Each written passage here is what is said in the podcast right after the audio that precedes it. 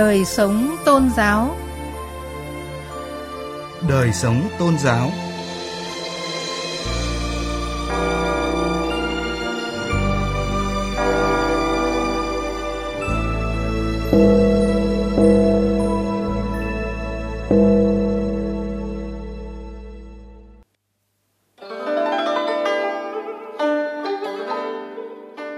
Xin kính chào quý vị và các bạn. Thưa quý vị, chỉ còn 2 ngày nữa, Đại lễ Phật đản Liên Hợp Quốc 2019 sẽ khai mạc tại Chùa Tam Trúc, huyện Kim Bảng, tỉnh Hà Nam. Với chủ đề Cách tiếp cận của Phật giáo về sự lãnh đạo toàn cầu và trách nhiệm cùng chia sẻ vì xã hội bền vững, hiện nay công tác chuẩn bị đã cơ bản hoàn thành cho một kỳ ve sắc tiếp tục thành công có nhiều dấu ấn tốt đẹp.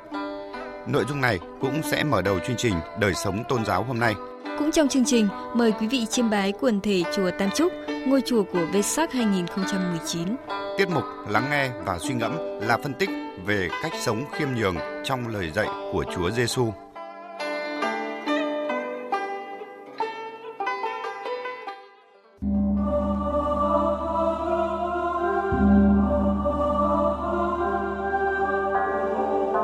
Tiết mục Dưới mái nhà chung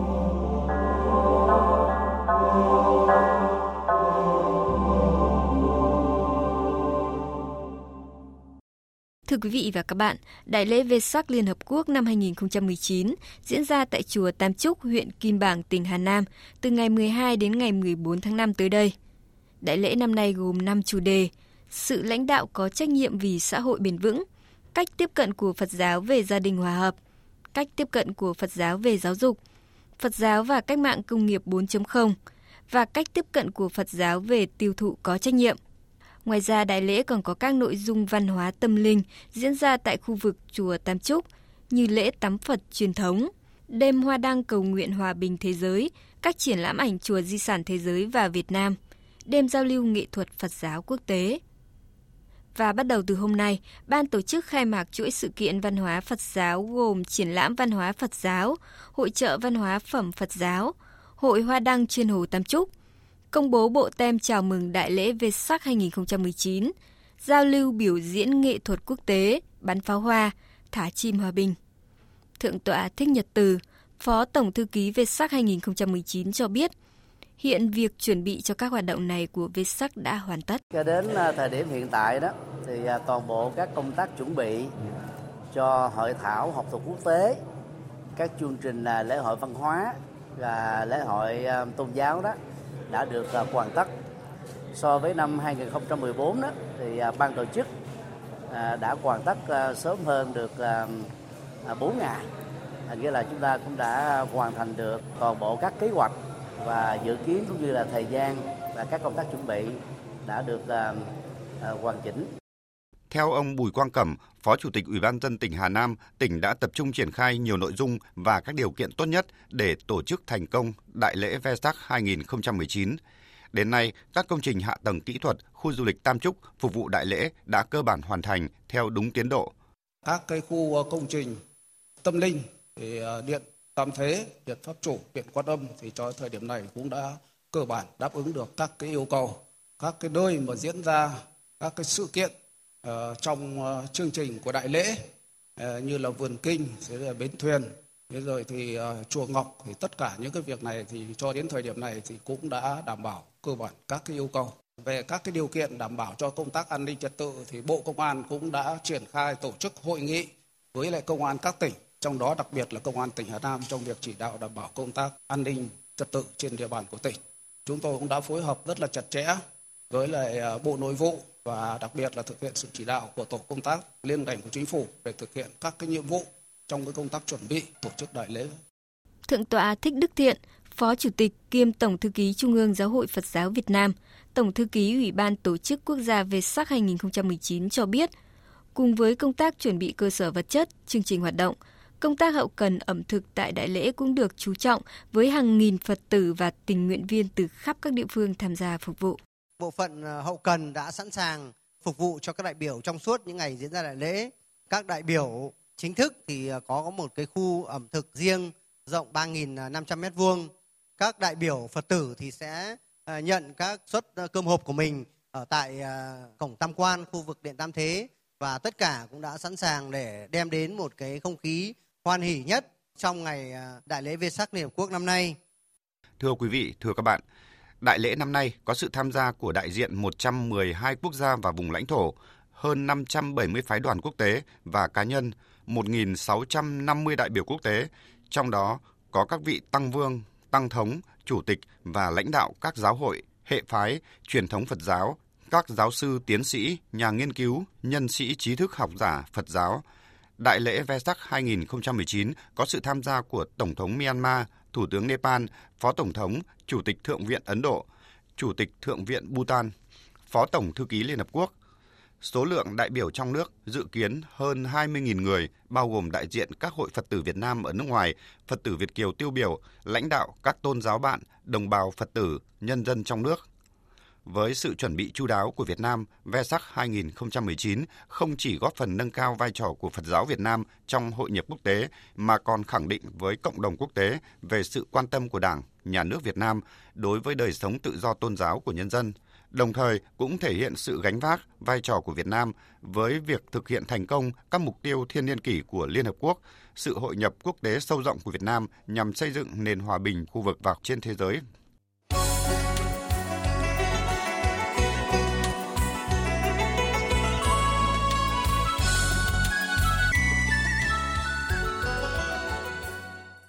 Quý vị và các bạn đang nghe chương trình Đời sống tôn giáo của Đài Tiếng Nói Việt Nam. Thưa quý vị, như chúng tôi đã giới thiệu, Đại lễ Phật đản Liên Hợp Quốc năm nay được tổ chức tại quần thể chùa Tam Trúc, thị trấn Ba Sao, huyện Kim Bảng, tỉnh Hà Nam, một trong những ngôi chùa lớn nhất nước ta với diện tích hơn 5.000 hecta.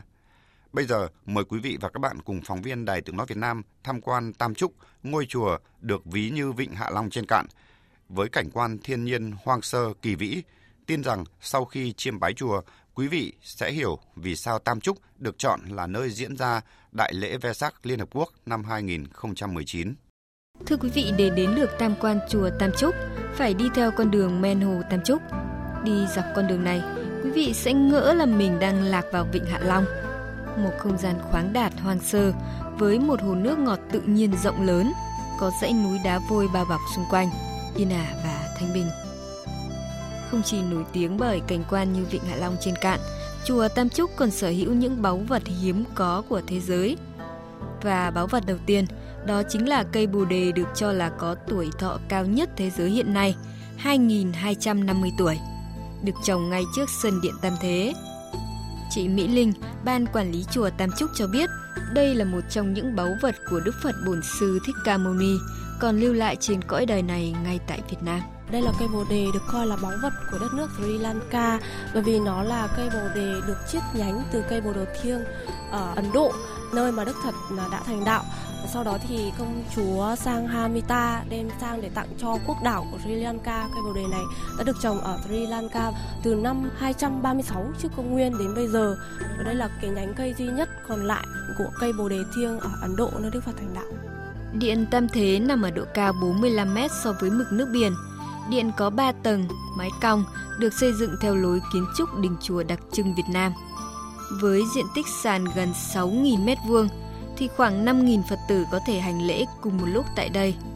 Phật tử Nguyễn Thị Loan ở tỉnh Thái Nguyên cho biết. Những cái nét hoa văn và những cái nét chạm trổ thì đã rất là đẹp. Mới vào nếu mà nhìn thì người ta có cảm giác như là mình chạm trổ trên gỗ. Thế nhưng chính ra lại làm bằng là xi măng cốt thép đấy nhưng mà rất là đẹp. Ấn tượng ở ngôi điện Tam Thế không chỉ là sự hoành tráng, mà kỹ thuật chạm khắc tại bộ cửa ra vào của điện cũng thật đặc biệt.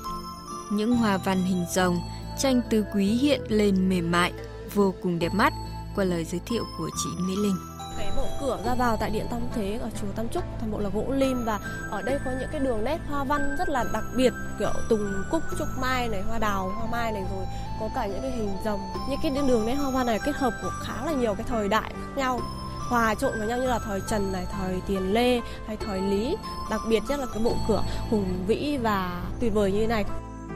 Bước qua hàng cửa gỗ chạm lộng tinh xảo của Điện Tam Thế, quý vị sẽ được hòa mình vào một không gian của Phật Pháp với hàng nghìn bức tranh đá trên tường. Mỗi bức tranh đá ở đây là một câu chuyện về cuộc đời Đức Phật Thích Ca, khiến nhiều du khách, giống như anh Trần Mạnh Hùng, cảm thấy như lạc vào cõi Niết Bàn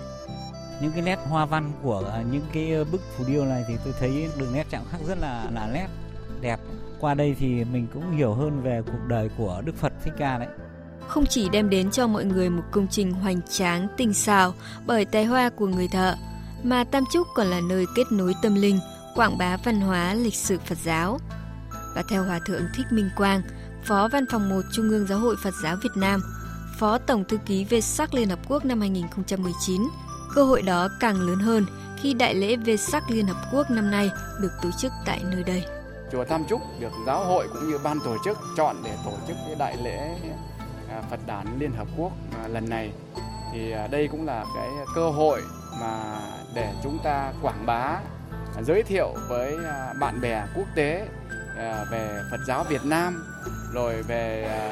phong cảnh Việt Nam, đất nước, con người, về hình ảnh của Việt Nam và cũng là cơ hội để giới thiệu về du lịch Thưa quý vị, Đại lễ Vesak Liên Hợp Quốc năm 2019 được tổ chức tại Chùa Tam Trúc, thị trấn Ba Sao, huyện Kim Bảng, tỉnh Hà Nam từ ngày 12 đến ngày 14 tháng 5. Dịp này, về Tam Trúc, quý vị không chỉ được chiêm ngưỡng một không gian hoành tráng với nhiều hạng mục thấm nhuần chân lý đạo Phật, mà còn có cơ hội tham dự các hoạt động Phật Pháp bên lề Đại lễ Vesak.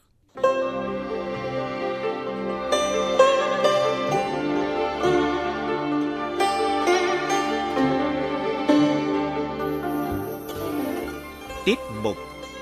Lắng nghe và suy ngẫm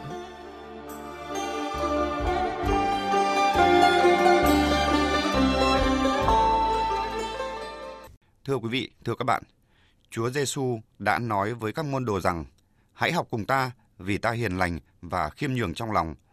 Thánh Phaolô cũng cảnh báo: Đừng làm gì vì ganh tị hay vì hư danh, hãy lấy lòng khiêm nhường mà coi người khác hơn mình. Vậy thế nào là lối sống khiêm nhường? Tiết mục lắng nghe và suy ngẫm hôm nay bàn về điều này. Theo từ điển công giáo phổ thông, khiêm nhường là không vượt quá chính mình, đánh giá đúng vị thế của mình. Người khiêm nhường là người biết nhún nhường, không khoe khoang, tự mãn, giỏi không kiêu, kém không thất vọng.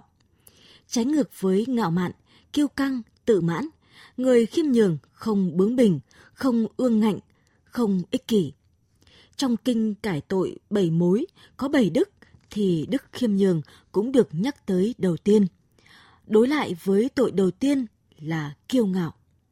Trong 20 mầu nhiệm thì ngay nơi mầu nhiệm thứ nhất, giáo hội công giáo đã dạy các tín đồ xin cho được ở khiêm nhường. Sách huấn ca cũng dạy rằng càng làm lớn, càng phải hạ mình trong mọi sự thì sẽ được đẹp lòng Chúa còn Thánh Pero cũng đã khuyên tín đồ. Anh em hãy lấy đức khiên nhường mà đối xử với nhau, vì Thiên Chúa chống lại kẻ kiêu ngạo, nhưng ban ơn cho kẻ khiêm nhường. Nói như vậy để thấy rằng trong đạo công giáo, đức khiêm nhường là nền tảng của các nhân đức khác, là nền móng để xây dựng đời sống thiêng liêng, tiến tới sự thánh thiện.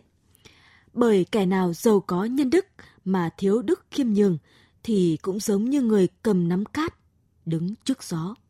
Quý vị và các bạn vừa nghe chương trình Đời sống tôn giáo của Đài Tiếng Nói Việt Nam, chương trình do biên tập viên Hà Thảo biên soạn và thực hiện.